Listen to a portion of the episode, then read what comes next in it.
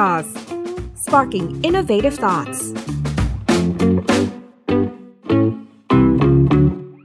สวัสดีค่ะ ขอต้อนรับคุณผู้ฟังนะคะ เข้าสู่ Tech Sauce Podcast กับระดาและพระดาเช่นเคยค่ะ วันนี้นะคะเราอยู่กันในซีรีส์พิเศษค่ะ Advancing Thailand's Digital Competitiveness พัฒนาความสามารถการแข่งขันดิจิทัลประเทศไทย โดยสำนักงานคณะกรรมการดิจิทัลเพื่อเศรษฐกิจและสังคมแห่งชาติ หรือสดช ด้วยความร่วมมือกับสมาคมการจัดการธุรกิจแห่งประเทศไทยหรือ TMA ค่ะ ที่เราจะมาร่วมพูดคุย และนำเสนอข้อมูลสถานะความสามารถในการแข่งขันด้านดิจิทัล เพื่อเศรษฐกิจและสังคม สะท้อนข้อเท็จจริง เพื่อร่วมขับเคลื่อนดิจิทัลในประเทศไทยกันค่ะ โดย episode นี้นะคะ เราจะมาพูดคุยเกี่ยวกับ Data ค่ะซึ่งเป็นวัตถุดิบสำคัญนะคะ ในการที่จะไขความสำเร็จในโลกเทคโนโลยีที่เชื่อว่าทุกคน จะต้องตระหนักในยุคนี้อย่างแน่นอนค่ะโดย speaker ของเราทั้งสองท่านที่จะมาร่วมพูดคุยกันใน episode นี้นะคะ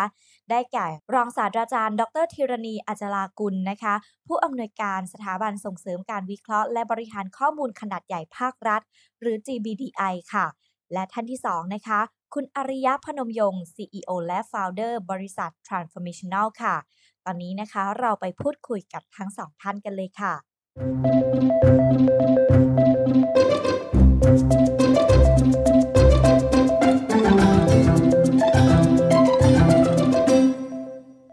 ดีทั้งสองท่านค่ะ สวัสดี ดรธีรณี แล้วก็สวัสดีคุณอริยะค่ะ สวัสดีค่ะ สวัสดีค่ะ สวัสดีครับ ค่ะ ก่อนอื่นนะคะ ต้องขอขอบพระคุณทั้งสองท่านเป็นอย่างสูงเลยค่ะ ที่ได้ให้เกียรติมาร่วมพูดคุย แล้วก็ให้ความรู้ในรายการของเราในวันนี้นะคะ ค่ะระดาขออนุญาตเริ่มไปที่ประเด็นแรกกันเลยนะคะ ก่อนอื่นใครอยากจะให้ทั้งสองท่านนะคะ ให้มุมมองภาพรวมเกี่ยวกับเรื่องของ Big Data ค่ะ ว่ามีความสำคัญอย่างไรต่อการขับเคลื่อนประเทศไทยนะคะ ขออนุญาตเริ่มที่ทางฝั่งของดรธีรณีก่อนเลยค่ะ ได้ค่ะ ในฐานะคนที่ทำสถาบัน Big Data ของกระทรวงดิจิทัลที่เป็นตัวแทนภาครัฐในการทำเรื่อง Big Data เนี่ยเราได้คุยกับหน่วยงานที่เป็นกรมกระทรวงจำนวนมาก ก็มีหลายหลายหลายกรมกระทรวงที่ตื่นตัวในเรื่องของการใช้ประโยชน์ข้อมูลเพื่อการตัดสินใจนะคะดิฉันมองว่าถ้าประเทศเราเนี่ยสามารถบูรณาการข้อมูล รัฐทุรัฐ รัฐทุเอกชนได้อย่างเป็นรูปธรรมในระดับหนึ่งเนี่ยความสำคัญของสิ่งตรงนี้ที่จะเกิดขึ้นเนี่ยมันก็จะมีในเรื่องของการที่เราจะตัดสินใจ ไม่ว่าจะเป็นการวางแผน การวางนโยบายยุทธศาสตร์ ไม่ว่าจะเป็นของรัฐหรือการวางแผนการตลาดเอกชนเนี่ยเราสามารถทำได้ในแบบที่ประต่างประเทศเรียกว่า data driven decision ที่เราอะไม่ได้ใช้แต่ขืนกับประสบการณ์อย่างเดียว แต่เรามีข้อมูลในการช่วยในการวางแผน อันนี้มิติที่หนึ่งมิติที่สองก็คือภาครัฐสามารถที่จะใช้ big data หรือว่า data เนี่ยในการที่เราจะมาประเมินและเข้าใจการทำงานกระบวนการทำงาน ว่าประสิทธิภาพมันกระชับได้ตรงไหน เรา re-engineer process อะไรได้บ้างเนี่ย มันก็ช่วยให้ operation มันกระชับได้ขึ้น ถ้าเราเข้าใจและเห็น Data ประเด็นที่3นะคะมิติที่ 3 ก็คือเรื่องการให้บริการประชาชน ถ้าเรามี Data ประกอบการตัดสินใจ เราก็จะช่วยเรื่องนี้ให้ประชาชนได้มากเลย ตัวอย่างง่ายที่สุดที่ดิฉันน่าจะยกก็คือเรื่องโควิด แต่เดี๋ยวคงมีคำถามที่ถามเรื่องนี้เนาะแต่สั้นๆก็คือมิติของเรื่องโควิดเนี่ยมันเป็นสถานการณ์ในปีที่ผ่านมา 2564 เนี่ยเป็นสถานการณ์ฉุกเฉินที่เกิดขึ้นเนี่ยถ้าเราไม่มี Big Data ในการบริหารจัดการสถานการณ์เลย แล้วก็ไม่สามารถรู้เลยว่าใครที่ฉีดวัคซีนแล้ว ใครที่ต้องการเตียง ตอนนี้สถานะแต่ละคนอยู่ที่ไหนเนี่ยถ้าเราไม่มีภาพรวมตรงนี้เนี่ย รัฐบาลก็ขยับยากนะคะ ในการบริหารจัดการตรงนี้ เพราะฉะนั้นดิฉันเลยมองว่า Big Data เนี่ยมันเรียกว่าข้อมูลแล้วกันมันเป็นส่วนที่สำคัญในการช่วยในการตัดสินใจ บริหารแล้วก็บริการค่ะ ค่ะ ก็ถือว่าเป็น 3 ประเด็นสำคัญนะคะ ที่เราเนี่ยต้องมองเห็นความสำคัญตรงนี้นั่นเองนะคะ ซึ่งสามประเด็นสำคัญนี้นะคะ ซึ่งเดี๋ยวเราก็จะมาพูดคุยกันถึง case study ในระยะต่อไปค่ะ อันนี้เป็นมุมมองจากทางของภาครัฐนั่นเองนะคะพอคราวนี้เรามาในมุมมองของภาคเอกชนค่ะ คุณอริยะมีมุมมองอยังไงไหมคะ เกี่ยวกับประเด็นเรื่องของความสำคัญของ Big Data ค่ะผมมาจากโลกโลกเทคโนโลยีนะครับมันทุกสิ่งทุกอย่างอะ เราดูบนพื้นฐานของ Data หมดเลย พฤติกรรมของผู้บริโภคเขากดตรงไหนเขาซื้อตรงไหนเขาไปที่ไหนนะฮะทุกอย่างอะ เราต้องรู้ หรือเขาไม่ได้วนกลับมาหาเราตั้งนานขนาดไหนละกี่วันกี่เดือน กี่ชั่วโมง ทุกอย่างอะ มันคือ Data ผมขอยกตัวอย่างให้มันจับต้องได้ง่ายนะครับลองนึกถึง Amazon Amazon ผมคิดว่าทุกคนรู้จักหมดนะครับเราก็จะเห็นว่า Amazon น่ะเริ่มมาทำธุรกิจ retail ถูกไหมฮะ เราก็จะเห็น Amazon 4 Star Amazon Go ที่อเมริกา ซึ่งถ้าเราดูผิวเผินนะความรู้สึกคืออะไร อ๋อ Amazon ทำ retail ถูกไหมฮะ แต่ถ้าคุณดูลึกๆอะ มันไม่ใช่ retail นะ มันคือ Data คือความแตกต่างระหว่าง Amazon เปิด retail กับใครคนอื่นที่จะเปิดร้านค้าที่ไหนก็ตามครับ ความต่างคืออะไรครับ เขาใช้ข้อมูล เขาใช้ Data เพราะทุกวันนี้สินค้าที่เรา สั่งซื้อจากเขาลูกค้าเป็นร้อยร้อยล้านที่เขามีเขารู้หมดเลยนะครับว่า ลูกค้าคนนี้คือนายอริยะพนมยงค์บ้านอยู่ที่ไหน สั่งซื้ออะไรกี่ครั้งบ่อยขนาดไหนจากที่ไหน แล้วลองคิดดูสิว่าถ้ามีข้อมูลเป็นร้อยร้อยล้านอะเขารู้เลยว่าลูกค้าเราเรียกว่า density อยู่ที่ไหน หรือลูกค้าไม่อยู่ที่ไหน การตัดสินแต่ลงทุนหรือแต่เปิดรีเทลตรงไหนอะมันไม่ใช่ว่าอ๋อดูว่า สมมตินะครับแบบเออแพงนี้ดูดีเออราคาน่าจะขึ้นในระยะเวลาสิบปียี่สิบปี ก็อาจจะมีส่วนได้ แต่วันนี้ตอนเราใช้ Data เรารู้ว่าอ๋อ ลูกค้าเราอยู่ที่นี่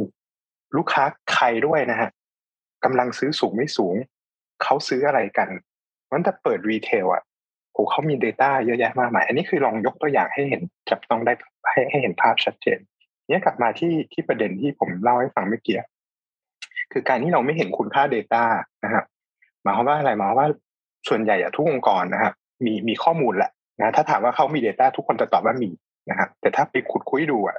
มันเป็น Data ที่ไม่ได้มีคุณภาพที่ดี ไม่ได้มีคุณภาพที่ดีอะมันมีสองความหมายคือหนึ่งอะมันเป็นข้อมูลที่มันเป็น transactional data ก็คือรู้ว่าเออซื้อหรือทำธุรกรรมอะไร แต่ไม่รู้ว่าใคร ซึ่งไอ้ใครอะอันนั้นคือข้อมูลส่วนจุดหนึ่งที่สำคัญ กับอันที่สองก็คือไม่มีคุณภาพก็หมายว่ามันมีหลายแหล่งข้อมูล จนแบบไม่รู้ว่า เอ๊ะ ข้อมูลอันไหนที่ถูกต้อง สมมุติว่าแบบดูข้อมูลแบบอ่า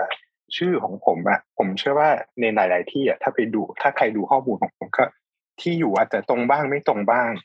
นะฮะไอคีย์บัตรประชาชนอาจจะถูกไม่ถูกบ้าง สุดท้ายตอนมาดูเอ๊ะข้อมูลของใครอะถูกต้อง นะฮะอันนี้คือคือประเด็นประเด็นที่ผมจะชี้แจงให้ฟัง แต่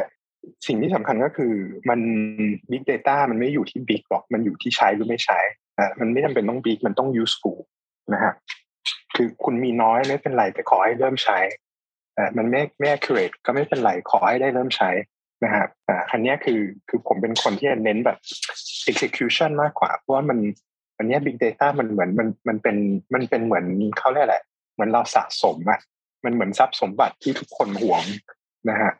แล้วมันสะสมไปสะสมมันไม่มีประโยชน์จนเราเอามาใช้จริง ๆ นะครับอ่าอันนี้คืออาจจะขอเริ่มต้นจากจุดนี้ก่อนนะ ค่ะ ทางฝั่งของคุณอริยะนะคะ ก็ได้ชี้ให้เห็นว่าจริงๆ Data เนี่ยเป็นสิ่งที่จำเป็นจะต้องใช้นะคะในยุคนี้ซึ่งก็จะมีความสำคัญในเรื่องของการขับเคลื่อนอทั้งในเรื่องของธุรกิจขนาดใหญ่อย่าง Big Tech ในระดับโลกที่ทางคุณอริยะก็ได้ยกเคสของ Amazon ขึ้นมานั่นเองนะคะ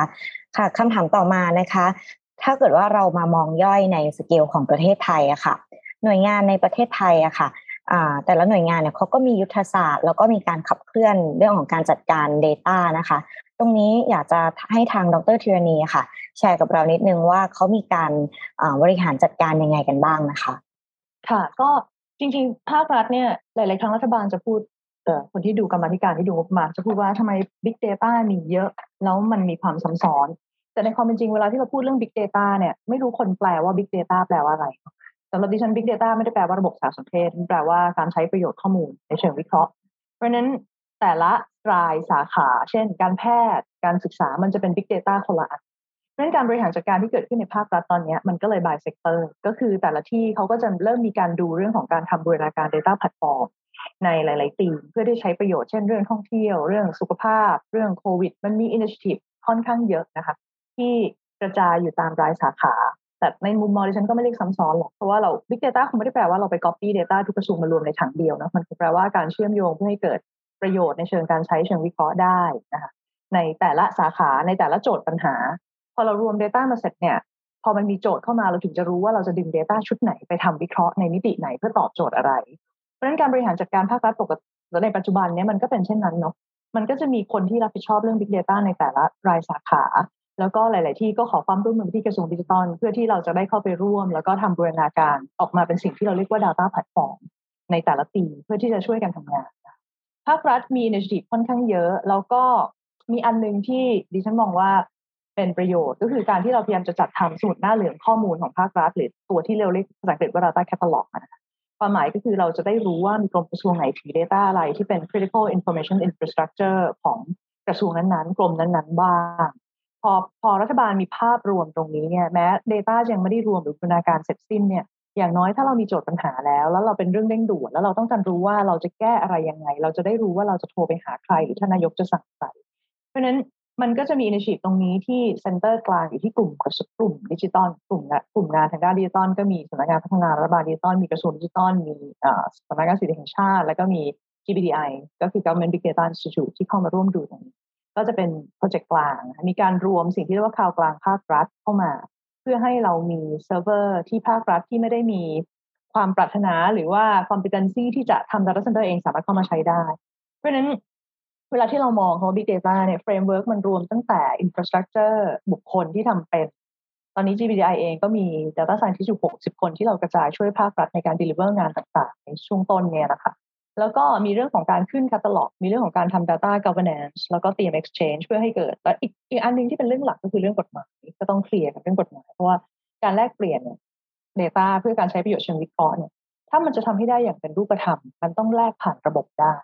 ซึ่ง initiative มันมีเยอะนะคะ สิ่งที่เกิดขึ้นแล้วก็มีลายสาขาในบางส่วนที่ขึ้นได้เร็วกว่าบางส่วน แล้วก็มีของรัฐบาลกลางส่วนกลางส่วนกลุ่มดิจิตอลที่พยายามจะขึ้นที่ดิฉันเล่าไปเนี่ย เป็นคร่าวๆว่าเอ๊ะเราควรจะมีอะไรบ้าง เพื่อทำให้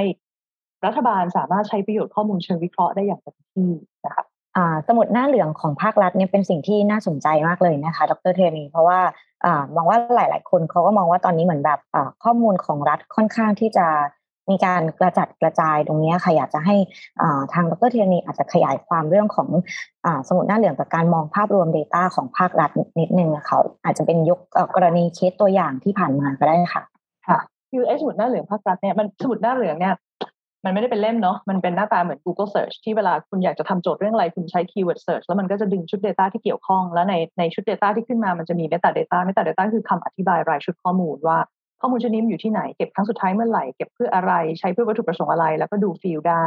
ตรงนี้เป็นจุดที่เรากำลังทำแต่สมุดหน้าเหลืองเนี่ย หน่วยงานกลางไม่สามารถไล่ critical information infrastructure ของทุกกรมได้ สิ่งที่เราทำก็คือเราพยายามผลักดันตั้งเป็น KPI ของกพร ให้ทุกหน่วยงานที่เป็นภาครัฐเนี่ยทยอยขึ้นสมุดหน้าเหลือง โดยเริ่มจากชุดข้อมูลที่สำคัญและหน่วยงานอื่นอาจจะใช้ได้ก่อน พอเรามีสมุดหน้าเหลืองอันนี้ในอนาคตเนี่ยแม้เราจะยังไม่ได้เชื่อมโยง คือไม่สามารถกดดาวน์โหลดชุดข้อมูลจากไอ้ระบบนี้ได้ตอนนี้เนาะแต่ว่าอย่างน้อยเนี่ยก็รู้ว่าเอ๊ะเราจะไปต่อยังไงโทรไปถามโทรไปขออะไรจากใคร ถ้ามีเรื่องฉุกเฉินขึ้นมา อันนี้คือจุดตั้งต้นที่ที่มันมีการผลักดันเยอะจากทางกระทรวงนะคะ ทีนี้พอเรามีระบบสมุดหน้าเหลืองนี้มันเป็นระบบที่หน้าตาเหมือน Google มาพร้อมกับ Smart Search Engine ซึ่ง n e c t e c h เป็นคนช่วยทำด้วย พอเรามีสมุดหน้าเหลืองตรงนี้ปุ๊บเนี่ยการใช้งานในมิติของ Data มันมีตัวอย่างเยอะทีเดียวนะคะมีตัวอย่างเยอะทีเดียวสมุดหน้าเหลืองกลางนี่เพิ่งเริ่มต้นเป็นโครงการของปี64เนี่ยมันยังมีชุดข้อมูลไม่เยอะ แต่สมุดหน้าเหลืองเนี่ยมันได้ถูกกระจายออกไป เป็นสมุดหน้าเหลืองระดับทีมงาน เช่น สารสุขมี Data Catalog ของสารสุข กระทรวงศึกษาขึ้น Data Catalog ของกระทรวงที่ข้ามระหว่าง 5 แท่งของกระทรวงศึกษา หลาย ๆ ที่เนี่ยขึ้นสิ่งที่เรียกว่า Data Catalog แล้วในอนาคตมันจะเชื่อมเข้ามาที่ Data Catalog กลางที่เขาเรียกว่า GD Catalog Government Data Catalog กลางเนี่ยได้ราะมันใช้เทคโนโลยีเดียวกันเกือบทั้งหมด แล้วก็ Data สามารถคอนเฟิร์ตเชื่อมเข้าหากันได้ถูกไหมคะคราวนี้เนี่ยถ้ายกตัวอย่างเนี่ยอย่างที่ฉันบอกอย่างอย่างสถานการณ์โควิดที่ผ่านมาเนี่ยสาธารณสุขก็ขึ้น Data Catalog ที่เกี่ยวข้อง เพราะไม่งั้นเรื่องมันจะไปยากนะอย่างกรมควบคุมโรคเขาดูเรื่องส่วนสอบสวนโรค วิทยาการแพทย์ดูเรื่องข้อมูลผลแลบใช่ไหมคะวัคซีนดูโดยอีกหน่วยหนึ่งเตียงดูโดยอีกหน่วยหนึ่ง ถ้าเราไม่เห็นภาพชัดแล้วบูรณาการ Data ไม่ได้เนี่ย มันก็บริหารจัดการยาก ซึ่งตัวนี้ดิฉันมองว่ามันจะเป็นเครื่องมือชุดหนึ่งที่ทำให้เราเห็นภาพรวม แล้วก็เป็นจุดเริ่มต้นที่ดี step แรกที่ดีสำหรับโครงการระยะยาวต่อไป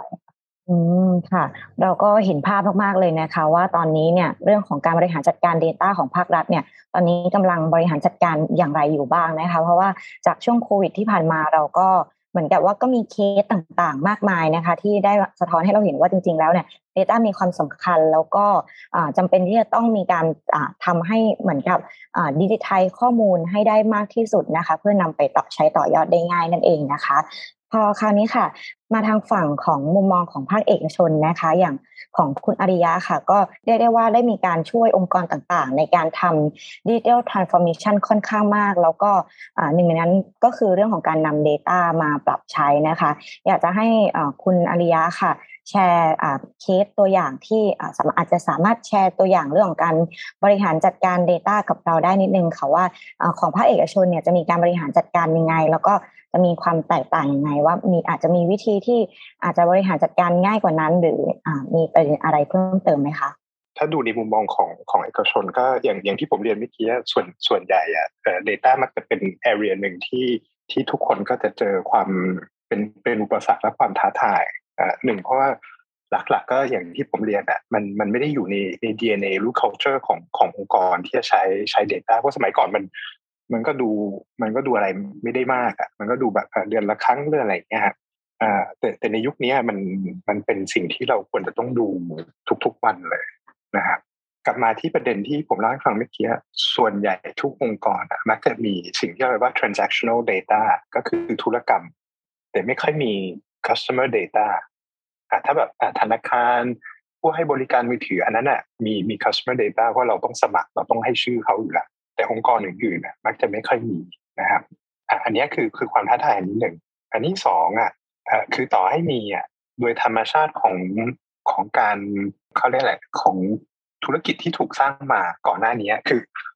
ธุรกิจที่เราเรียกว่า traditional อะเกิดมาในยุคที่มันไม่ใช่ยุคของ Data เพราะนั้นการการเก็บการสะสมการการดูอะมันมันไม่ได้มาตั้งแต่แรกเลยใช่ไหมครับ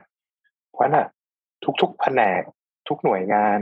บริษัทลูกบริษัทแม่ก็ต่างคนแต่เก็บ Data มาที่ผ่านมา ในคนละถังในคนละรูปแบบนะฮะวันนี้การการที่จะมาเอามาเชื่อมต่อมันก็จะกลายเป็นเป็นอุปสรรคหนึ่งก็อย่างที่ผมเรียนเมื่อกี้เอ่อ source of truth นะฮะคือข้อมูลที่แท้จริงเนี่ยมันคือมันคือใครอะรู้ได้ไงว่าข้อมูลล่าสุดอะอย่างเอาง่ายๆครับเบอร์มือถือผมอะทุกวันนี้ผมจะไปโรงพยาบาลผมสมัครบริการอะไรก็ตาม เขาก็มีบเพิ่มเบอร์ผมตั้งแต่ผมสิบปีที่ผ่านมาบางเบอร์ก็ถูกบ้าง บางเบอร์ก็ไม่ถูกบ้างนะครับเนี่ยคือตัวอย่างแบบง่าย ๆ เลยนะกับข้อมูลที่ถือว่าเป็นข้อมูลที่เบสิกมากนะครับ ก็คือการติดต่อผมได้นะครับเนี่ยคือคือตัวอย่างอยากให้เห็นว่าเนี่ยคือความความท้าทายของ Data นี่ยังยังไม่ได้ไปพูดถึง Data อะไรที่ซับซ้อนเลยนะเอาเอาแค่นี้ก่อนว่าครับเออชื่อที่อยู่เบอร์มือถือบัตรประชาชน เอาให้เอาให้รู้ก่อนว่า เอ๊ะใครอะที่ถือข้อมูลที่ถูกต้องครับแล้วเดี๋ยวต้องลงไปดูว่าอะข้อมูลที่มันเป็น customer data เราเก็บอะไรยังไงบ้างอะไอ้เก็บก็คือส่วนหนึ่งคำถามที่สำคัญก็คือ แล้วเอามาใช้อะ เอามาใช้ยังไง ให้มันมีประโยชน์กับธุรกิจ คือต้องต้องเข้าใจอย่างนี้ว่า ผมว่าบางคนก็อาจจะเห็นประโยชน์ของ Data แต่สิ่งที่เราอาจจะยังไม่ได้คุยกันก็คือ การที่จะจัดระเบียบให้ให้ให้เรียบร้อยอะมันก็ต้องมีการลงทุนด้วยนะครับซึ่งเราเราเราพูดถึงการลงทุนอาจว่าจะเป็นแบบระบบต่างๆ ที่เกี่ยวกับ Data แต่ Data Warehouse Data Lake Tool ทั้ง Business Intelligence whatever ถึงเวลาตอนนั้นต้องลงทุนอะความยากอันหนึ่งก็คือเอ๊ะเดี๋ยวนะโอ้จังหวะลองคิดดูสิโดยเฉพาะในจังหวัดนี้ในจังหวัดโควิดนะที่ส่วนใหญ่องค์กรพยายามลดต้นทุน แล้วบอกว่าต้องมาลงทุนเพื่อแบบ ได้ดู Data ให้มันมีประสิทธิภาพมากขึ้นนะเรากำลังลงทุนอะไรอยู่อะเพราะ Data มันไม่ใช่บริการนะฮะมันคือข้อมูล แต่มันเป็นข้อมูลที่จะมีประโยชน์ให้เราเข้าใจลูกค้าเรามากขึ้น ให้เราสามารถสร้างธุรกิจใหม่ หรือเพิ่มโอกาสในการเพิ่มรายได้ของเรา แต่มันไม่ใช่มันไม่ใช่จุดปลายทาง เพราะฉะนั้นอะ ตอนเรากำลังตอนเราต้องตัดสินในการลงทุน เรากำลังลงทุน แต่เรายังบอกไม่ได้ว่า เอ๊ะ แล้วเราจะได้อะไร อ่าแล้วคำถามว่าแล้ว return on investment คืออะไร อะปึ๊บอ่าคราวนี้ยากแหละนะครับอันนี้คือความท้าทายที่หลาย ๆ องค์กรน่ะแต่แต่เจออ่า อยากจะถามคุณอริยะเพิ่มเติมอีกนิดนึงนะคะว่า ถ้าเกิดว่าเหมือนกับอุปสรรคสำคัญอย่างหนึ่งขององค์กรที่สมมติว่ากำลังฟังอยู่นะคะเขาบอกว่าเรื่องของการลงทุนลงทุนข้อมูลแต่ว่าอาจจะไม่รู้ว่าผลตอบแทนหรือว่าลงทุนเรื่องของ Data เนี่ยไปทำอะไร อยากจะให้คุณอริยะค่ะ ให้คำแนะนำกับองค์กรนิดนึงว่าเขาเขาควรที่จะมองยังไง แล้วก็ควรที่จะคิดยังไงนะคะครับอย่างอย่างที่ผมเรียนอะ ผมเป็นคนที่เราเรียกว่า pragmatic คือคือผมไม่ไม่ได้แบบ ไม่ได้บอกว่าคุณต้องคอยให้ทุกอย่างมันสวยหรูแล้วมันพร้อมร้อยเปอร์เซ็นเพราะว่าการการเก็บการเก็บข้อมูลให้ให้ดีและให้ถูกต้องอะ มันมันจะใช้เวลา สมมติว่าวันนี้คุณเพิ่งเริ่มอะ มันก็ไม่ใช่ว่าอยู่ดีๆ ทุกลูกค้าของคุณทุกคนแบบแต่วิ่งเอาข้อมูลมาให้คุณอ่าคุณมันก็จะต้องใช้เวลาในการสะสม และอีเวลาตรงเนี้ยคำถามก็คือธุรกิจคอยได้ไหมส่วนใหญ่อะตอนนี้ทุกคนใจร้อนอยู่ นะฮะเพราะฉะนั้นอะคำการแนะนำของของผมนะมีอยู่มีอยู่สองส่วน คือถึงบอกผมบอกเมื่อกี้ว่าอ่า big data มันมันไม่สำคัญเท่ากับ useful data คือ data ที่มีประโยชน์ คือคือใช้ไปก่อนเถอะเอาไอ้ที่มีอะและและเอามาวิเคราะห์จริงๆ เอามาดูจริงๆอันนี้สิ่งที่มีอะมันบอกอะไรได้เราบ้าง เราจะได้รู้ว่า อ๋อเออจริงแล้วเรามีเรามีสิ่งที่มีประโยชน์ หรือเรามีสิ่งที่ที่ขาดอยู่ คือ Data มันมันตอนมันพูดมันพูดลอยๆอะมันมัน เอ๊ะมันคืออะไรมันที่อาจารย์พูดไม่คิดมันมันมันคืออะไรอะใช่ไหมฮะเราเราเราควรจะต้องชัดเจนว่าวันเนี้ยก่อนที่คุณจะไปสะสม Data แบบทั้งทั้งจักรวาลนะฮะคำถามก็คือเราเราขาด Data อะไร เราต้องการ Data อะไร ถ้าเราตอบตรงนี้ได้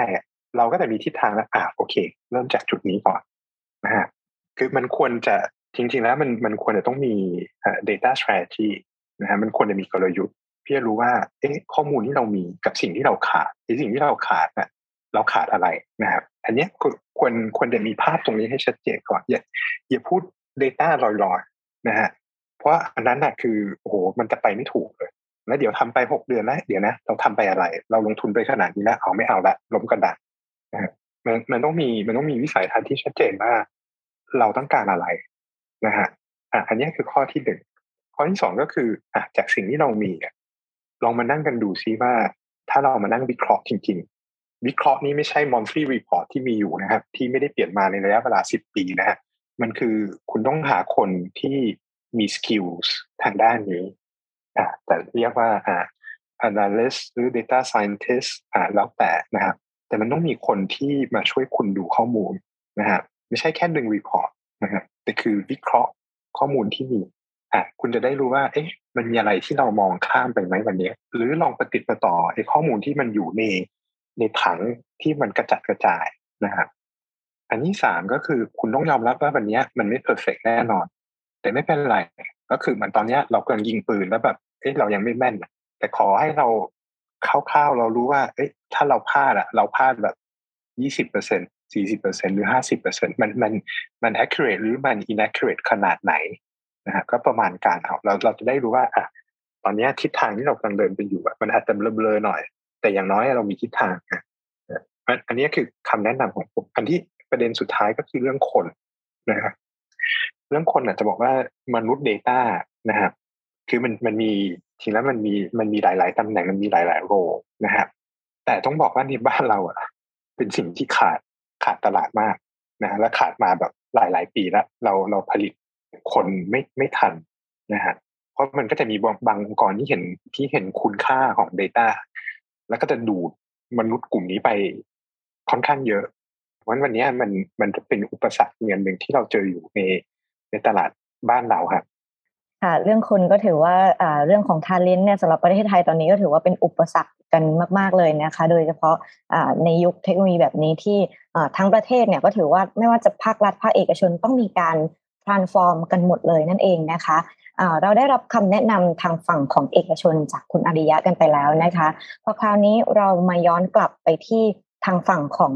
ดร.ธีรณีค่ะ ทางฝั่งของภาครัฐอะค่ะ เมื่อสักครู่นี้เราเหมือนเราจะค้างกันไว้ตรงที่เรื่องของการจัดการ Data ซึ่งเราอยากจะย้อนกลับไปที่อุปสรรคของเรื่องของการตั้งแต่การเก็บข้อมูลนะคะตลอดจน การ grouping การจัด category ต่างๆ มาจนถึงการบริหารจัดการ แล้วก็การบูรณาการ Data ค่ะสำหรับประเทศไทยของภาครัฐอะค่ะตอนนี้เนี่ยมีอะไรที่ถือว่าเป็นอุปสรรคสำคัญในแต่ละเจอร์นี่บ้างคะดิฉันว่าถ้าถ้าเอาเป็นเรื่องของภาครัฐเนาะเอกชนก็คงคล้ายๆกันนะอุปสรรคสำคัญที่ทำให้เกิดการเชื่อมโยงและเปลี่ยนข้อมูลอย่างเป็นรูปธรรมอะมันมีพูดง่ายๆก็สี่เรื่องเลยเนาะอันที่หนึ่งคือเรื่องของกฎหมาย อย่างพรบข้อมูลคุ้มครองข้อมูลส่วนบุคคลเข้ามา ก็ทำให้หลายคนกลัวในการใช้แลกเดต้าทั้งที่ทั้งที่จำเป็นทำได้เนาะอันที่สองคือเรื่องของคนที่เข้าใจวิธีการวิเคราะห์หรือวิธีการหรือวิธีการคิดและตัดสินใจแบบวิเคราะห์นะอันที่สามคือเรื่องของคุณภาพข้อมูล หลาย ๆ ที่มีการเก็บข้อมูลมาเยอะแต่คุณภาพไม่ถึงนะคะเพราะมันมีการ key และการ cleaning ที่ไม่สมบูรณ์พอและประเด็นที่ 4 ก็คือเรื่องของ digital system เพราะว่าพูดจริง ๆ แล้วเนี่ย Data ที่อยู่บนกระดาษเราคงไม่เอามาทำวิเคราะห์ในในยุคสมัยปัจจุบันเนี่ย นั้น Data มันต้องถูก digitalize ซึ่งการ digitalize ระบบงานเนี่ยมันไม่ใช่แค่เปลี่ยนเอกสารกระดาษเป็นดิจิตอลมันต้องไปนั่ง re-engineer process ให้เข้ากับระบบดิจิตอล comply กับกฎหมายพร้อม กว่าที่เราที่จะสามารถมีระบบดิจิตอลที่ work และเก็บ Data ที่สามารถเอามา service ได้ ก็เป็นเรื่องใหญ่ เพราะนั้นมันมีทั้ง 4 มิติเลยนะคะ เรื่องกฎหมาย เรื่องการขาดคน เรื่องความเข้าใจของกฎหมาย เรื่องของการขาดบุคลากร เรื่องของคุณภาพข้อมูลที่มีอยู่แล้วในถัง แล้วก็เรื่องของการดิจิทัลไลซ์ระบบงาน มันเป็นสิ่งที่เราต้องค่อยๆขยับ เพราะนั้นบางที่บางกรมจะเก่งกว่าบางกรม เพราะเขายืนอยู่บนระบบดิจิตอลอยู่แล้ว แล้วบางที่บางกรม Data ไม่ได้มาจากการ key ของบุคคล แต่ดึงจากระบบอื่น ดึงจากเซนเซอร์ หรือคำนวณจากระบบที่ซื้อจากต่างประเทศ หรือว่าทำเองในประเทศไทยก็ตามเนี่ยที่ไม่ได้อาศัยการ key เป็นหลักคุณภาพข้อมูลก็จะดีกันหน่อยใช่ไหมบางหน่วยงานเป็นหน่วยงานที่ทำเรื่องวิเคราะห์มาตลอดทำเรื่อง stat มาตลอด ก็จะมีนักวิเคราะห์มากหน่อย เพราะฉะนั้นปัญหาทั้ง 4 มิติที่ดิฉันว่าเนี่ย มันไม่เท่ากันในแต่ละที่แต่ละกลุ่มนะคะอันที่อาจจะติดมากสุดก็คือในความรู้สึกดิฉันนะอีสามเรื่องหลังนี่มันยังขยับได้นะไอสองเรื่องหลังยังขยับได้ แค่ต้องใช้เงิน แต่เรื่องของการสร้างคนให้ทันการกับเรื่องของการปรับปรับ mindset ของบุคลากรในมิติว่า การแลกเปลี่ยน Data จริงๆทำได้ กฎหมายไม่ได้ห้าม มันขึ้นอยู่คุณรีวิวยังไงสองอันนี้มันใช้เงินซื้อไม่ได้ มันต้องปรับ mindset แล้วมันก็ต้อง build คน ซึ่งสองจุดนี้ดิฉันมองว่า สิ่งที่จะเข้ามาช่วยตอบโจทย์ long term ซึ่งก็คือสิ่งที่กลุ่มดิจิตอลพยายามทำกันอยู่ตอนนี้กลุ่มกรมที่เกี่ยวกับดิจิตอลพยายามทำคือเรื่องของการ governance data คือถ้าคุณมีธรรมาภิบาลข้อมูลที่ชัดเจน การมีธรรมาธรรมาภิบาลข้อมูลที่ชัดเจนก็คือข้อหนึ่งทุกคนที่เป็นเจ้าของถังข้อมูลมีหน้าที่ต้องดูแลคุณภาพข้อมูลตัวเอง เวลาเราดูแลคุณภาพเนี่ยเราอย่าพูดแต่ว่าเออเราต้องการให้คุณภาพถูก 80%มันไม่ได้ มันต้องมันต้องตั้ง KPI ให้ชัดเจน แล้วมันต้องไปพันกับระบบ HR ว่าถ้าเขา deliver หรือไม่ deliver KPI เนี่ยเขาได้ เขามี penalty หรือมี incentive อะไรที่สอดรับกัน เพื่อให้มันชัดและครบทั้งลูปเราก็จะดูเรื่องคุณภาพนี้เป็นมิติที่หนึ่ง อันที่สองคือเรื่อง security control ใช่ไหมคะ ซึ่งอันนี้ IT จับซื้อได้ อันที่สามก็คือเรื่อง access control ซึ่ง access control เนี่ยจะ governance ที่ดีต้องคุม access control ให้ได้เนี่ยตัว access control ไปพันกับกฎหมาย หลายหน่วยงานราชการตอนนี้เวลาทำ access control อะมันคิดคิดเอาไม่ได้รีวิวพรบทั้งหมด ทีนี้พอคุณไม่ได้รีวิวพรบที่เกี่ยวข้องทั้งหมดเนี่ย หลาย ๆ อย่างมันก็เลย ก็เลยมีความไม่แน่นอน พอพรบคุ้มครองข้อมูลส่วนบุคคลออกมาปุ๊บเนี่ยทุกคนก็เลยกังวลและไม่อยากให้ไว้ก่อนเป็น default เพราะนั้นอันนี้มันเป็นอุปสรรคหลักของภาครัฐเลยล่ะแต่ถามว่ามันเป็นเรื่องที่การแลกเปลี่ยนข้อมูลภาครัฐ เพื่อให้เกิด Big Data เป็นไปไม่ได้หรือเปล่า ถ้าถามดิฉันนะ หลายคนอาจจะตอบคุณอีกแบบ แต่ถ้าถามดิฉันดิฉันว่ามันไม่ได้เป็นไปไม่ได้นะมันแค่ยาก มันต้องค่อยๆคิดค่อย ๆทำ แล้วต้องค่อยๆ กระตุ้นให้ทุกคนแคตตาล็อก Data ตัวเอง governance data ตัวเองรีวิวพรบที่เกี่ยวข้องกับกรมตัวเองให้ชัด พรบกลางมันมีแค่สามฉบับก็คือคุ้มครองข้อมูลข่าวสารและคุ้มครองข้อมูลส่วนบุคคล แล้วก็มีเรื่องของความปลอดภัยไซเบอร์ที่เกี่ยวข้องกับ Data เพราะฉะนั้นการทำความเข้าใจพรบกลาง และพรบที่คุมกรมตัวเองและกฎระเบียบต่างๆ มันเป็นเรื่องที่สำคัญนะเพราะนั้นเรื่อง Data มันเลยกลายเป็นเรื่องที่ multidisciplinary มาก ๆ เลย คุณต้องเอานักไอทีคุยกับคนที่เป็น user ผู้ใช้ และคุยกับคนที่เป็นนิติกรที่เป็น lawyer ที่รีวิวเรื่องพวกนี้ได้ มันก็เลยไม่ใช่เรื่องง่ายแต่มันไม่ใช่เรื่องที่เป็นไปไม่ได้นะ ไม่งั้นปัจจุบันมันจะมีคนแลกกันได้ตั้งเยอะได้ยังไง แล้วทำไมโควิดเราถึงรวม Data ข้ามกรมได้ มันมันมีมันมีทางไปอยู่อะค่ะแต่ว่ามันคือโปรเจกต์ Big Data จะมาบอกว่าทำให้เสร็จใน6เดือนมันทำไม่ได้ มันต้องค่อยๆ มันมันมันต้องมีการวางแผนที่รัดกลุ่ม ใช้เวลาที่นานแล้วมีก้าวแรกที่สำคัญพอ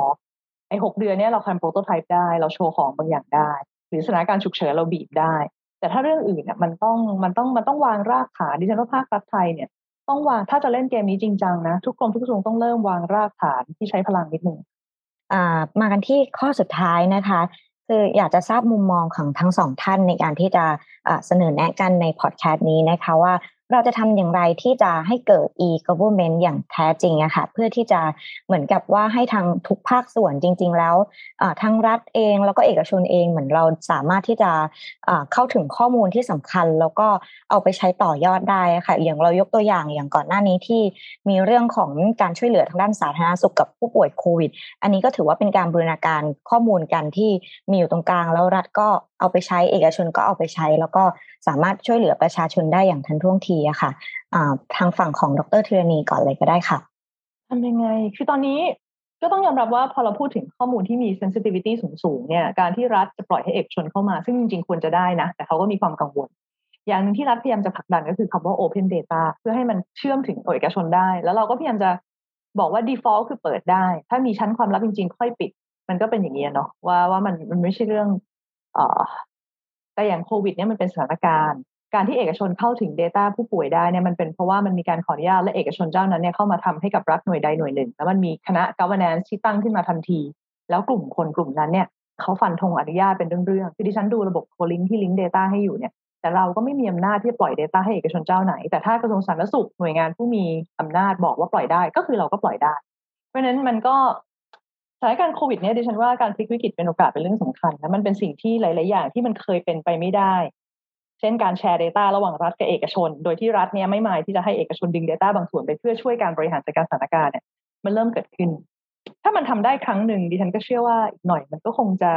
ค่อย ๆ ขยับไปสู่ทางที่เป็นไปได้ เราต้องช่วยกันผลักดันคอนเซปต์ของ Open Transparent ของภาครัฐ อะไรที่เปิดได้ต้องเปิด Data ที่มีชั้นความลับจริง ๆ ต้องมาดู ถ้าเป็น Data สายที่เป็น Data ที่มีการคุ้มครองข้อมูลส่วนบุคคลอยู่เนี่ย มันก็จะเป็นเรื่องเซนซิทีฟนิดนึงอะนั่นก็ต้องเข้าใจว่าเลเวลของการเปิดเผยจะเป็นยังไงเพราะนี้ฉันเชื่อว่าความร่วมมือของรัฐกับเอกชนเนี่ย เมื่อค่อยๆมา มันก็น่าจะผลักประเทศไปได้ไกลเหมือนกันนะเพราะว่าจริงๆ รัฐให้บริการทุกอย่างเป็นไปได้ยาก คราวนี้ถ้ามาพูดถึงมิติของคำว่า e-government น่ะทำยังไงให้รัฐบาลให้บริการได้แบบดิจิตอลเนี่ย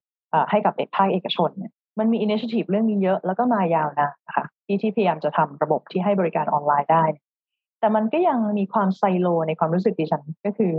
มันยังเชื่อมระหว่างรัฐกับรัฐเองยาก แล้วทำให้ความสะดวกในการให้บริการผ่านถึงแม้เป็นระบบออนไลน์แล้วเนี่ย มันก็ยังมี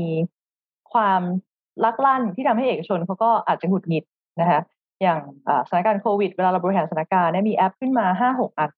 ในขณะที่โรงแรมเนี่ยต้องการทำเรื่องเดียวคือเช็คอินนักท่องเที่ยวตามกฎหมาย แต่ว่ามีแอปสี่ห้าอันที่ต้องเชื่อมกัน แล้วมันก็มักจะติดตรงนี้ แล้วเวลาที่เราให้ Data กับเอกชนเนี่ย มันต้องให้เช่น คนนี้คนนี้ฉีดวัคซีนหรือยัง มันต้องตอบใช่ไม่ใช่ มันไม่มีสิทธิ์ให้ Data อื่นตามกฎหมายคุ้มครองข้อมูลส่วนบุคคล มันก็จะมีประเด็นเรื่องนี้นิดหน่อย แต่มันก็มีอินิชิทีที่เขาพยายามแก้นะคะ อย่างบริการเรื่องการเปิดโรงแรมหรือเปิดร้านอาหารหนึ่งอันต้องขอ license หลายอันเนี่ย ก.พ.ร. ก็พยายามทำสิ่งที่เรียกว่า super license พยายามเชื่อมฝั่งภาครัฐที่จบ เอกชนยื่นที่เดียวแล้วรอผลเลยรัฐเหมือนมี initiative เยอะอะ แต่ความเป็น e-government เนี่ยมันเป็นเรื่องของจิตใจของข้าราชการเลยล่ะ ว่าคุณต้องไม่มองว่าระบบไอทีนี่มันเป็นภาระนะแต่จะให้ไม่ให้เจ้าหน้าที่มองว่าระบบไอทีเป็นภาระเนี่ยระบบไอทีต้องถูกดีไซน์มาใน user journey และ user experience ที่ถูกต้องมันจึงจะไม่เป็นภาระเพราะนี้ฉันว่าการที่เราทำอะไรอย่างเป็นระบบแล้วคิดให้ดีก่อนจะทำอะไร แล้วไม่บุ่มบ่ามแล้วไม่รีบก็จะช่วยได้ แล้วก็เรื่องการจัดซื้อจัดจ้างกฎหมายจัดซื้อจัดจ้างของรัฐเนี่ยในการปรับเรื่องของไอทีก็จะช่วยให้เราสามารถจัดซื้อจัดจ้างได้เป็นระบบมากขึ้น ค่ะก็ถือว่ามีหลากหลายประเด็นเลยนะคะ แล้วก็รวมถึงคำแนะนำที่เราจะทำให้เกิด e-government หนึ่งแท้จริงได้ด้วยนะคะ มาที่ทางฝั่งของคุณอริยะค่ะ มีคำแนะนำหรือว่าประเด็นอะไรจะเสริมไหมคะแต่ผมผมคิดว่าอาจารย์จริงแล้วเขาก็ได้ได้ดีมากนะครับ มันเป็น ผมว่าประเด็นอะเราเราค่อนข้างเห็นอยู่แล้วนะครับ คือถ้าถ้าสมมติว่าเปรียบเทียบรัฐบาลเหมือนเป็นองค์กรหนึ่งจะเป็นองค์กรที่ใหญ่มากนะครับ ก็ไม่ว่าจะเป็นกระทรวงหน่วยงานข้าราชการก็เหมือนจะเป็น เหมือนแผนกนะฮะปัญหาของของขององค์กรยุคนี้คืออะไรก็คือคำว่าไซโลก็ก็คือต่างคนต่างต่างทำนะครับซึ่งคือผมว่าไอ้ระบบอะมันอย่างที่อาจารย์เรียนเมื่อกี้มันแก้ได้แหละนะฮะค่ะ ก็ถือว่าเหมือนกับอ่าอาจจะทั้งสองท่านก็อาจจะมีจุดร่วมเดียวกันก็คือเรื่องของการบริหารจัดการในในเรื่องของเชิงทั้งทั้งระบบนั่นเองที่เหมือนกับว่า ถ้าเกิดเราต้องการที่จะทำให้เกิด e-government อย่างแท้จริง ก็เหมือนกับการที่ transform ถ้าเป็นของภาครัฐก็ transform องค์กรขนาดใหญ่ ซึ่งอาจจะต้องมีการลดขั้นตอนอะไรต่างๆ บางอย่างไปนะคะเพื่อให้การทำงานต่างๆเนี่ยมีความคล่องตัวแล้วก็สามารถทำงานกันได้อย่างรวดเร็ว แล้วก็มีความเป็นมีความทันสมัยมากขึ้นนั่นเองนะคะ วันนี้นะคะทางรายการของเรานะคะ ก็ขอขอบคุณทั้งสองท่านเป็นอย่างสูงเลยนะคะ ที่ได้ให้เกียรติมาให้มุมมองนะคะ ทั้งมุมมองที่หลากหลาย แล้วก็รวมถึงให้ความรู้กับคุณผู้ฟังของเราด้วยนั่นเองนะคะ ขอบพระคุณมากเลยค่ะ ขอบคุณมากค่ะครับ ก็จบไปแล้วนะคะกับซีรีส์ Advancing Thailand Digital Competitiveness พัฒนาความสามารถการแข่งขันดิจิทัลประเทศไทย โดยสำนักงานคณะกรรมการดิจิทัลเพื่อเศรษฐกิจและสังคมแห่งชาติ หรือสอดอชอด้วยความร่วมมือกับ สมาคมการจัดการธุรกิจแห่งประเทศไทยหรือ TMA ทั้ง 5 episode นะคะ โดยทุกท่านยังสามารถรับฟัง episode อื่น ๆ ในซีรีส์นี้ได้ ที่ช่องทางของ t i k s o u c e Podcast ได้เลยค่ะสำหรับวันนี้นะคะ ระดาก็ต้องขอตัวลาไปก่อน สวัสดีค่ะ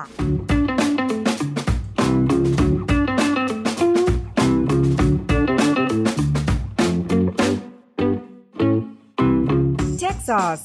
sparking innovative thoughts.